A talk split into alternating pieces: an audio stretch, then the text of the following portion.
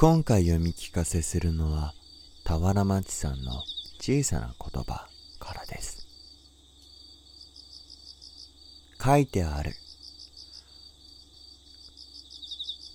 5歳になったら自分でご飯を食べるという約束を守って息子がようやく一人で食べるようになった。という話を書いたばかりだが最近また食べさせてが復活しつつある。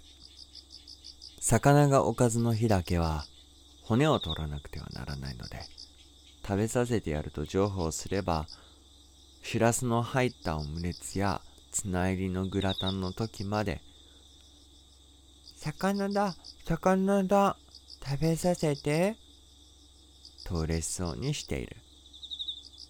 ある時ついもうお母さんはね心の花っていう雑誌に子供が5歳になって約束通りご飯を一人で食べるようになりましたって書いちゃったんだからね。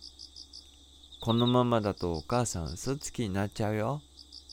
と言うと一瞬真顔になった。お？この脅しは意外と効くかもと思っていると真剣に聞いてくる。鉛筆で。どうどういうことよ？だから鉛筆で書いたの？ああいや原稿はパソコンで書いてああでもそっか。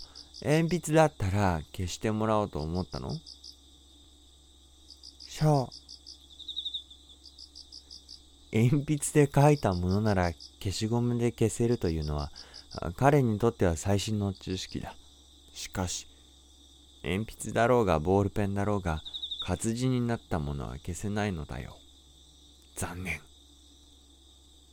書くといえばこんなこともあった。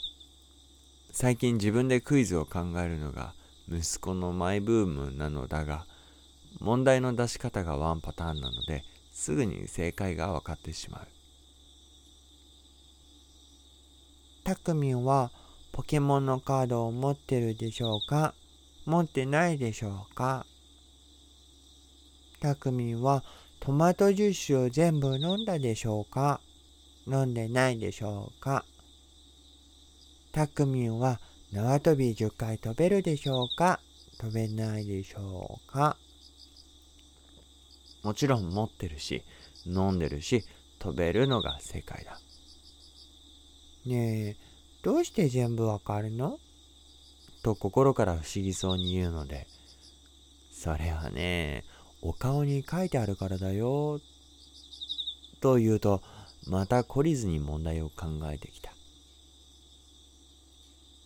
たくみんは今日幼稚園のお当番だったでしょうかお当番じゃなかったでしょうか。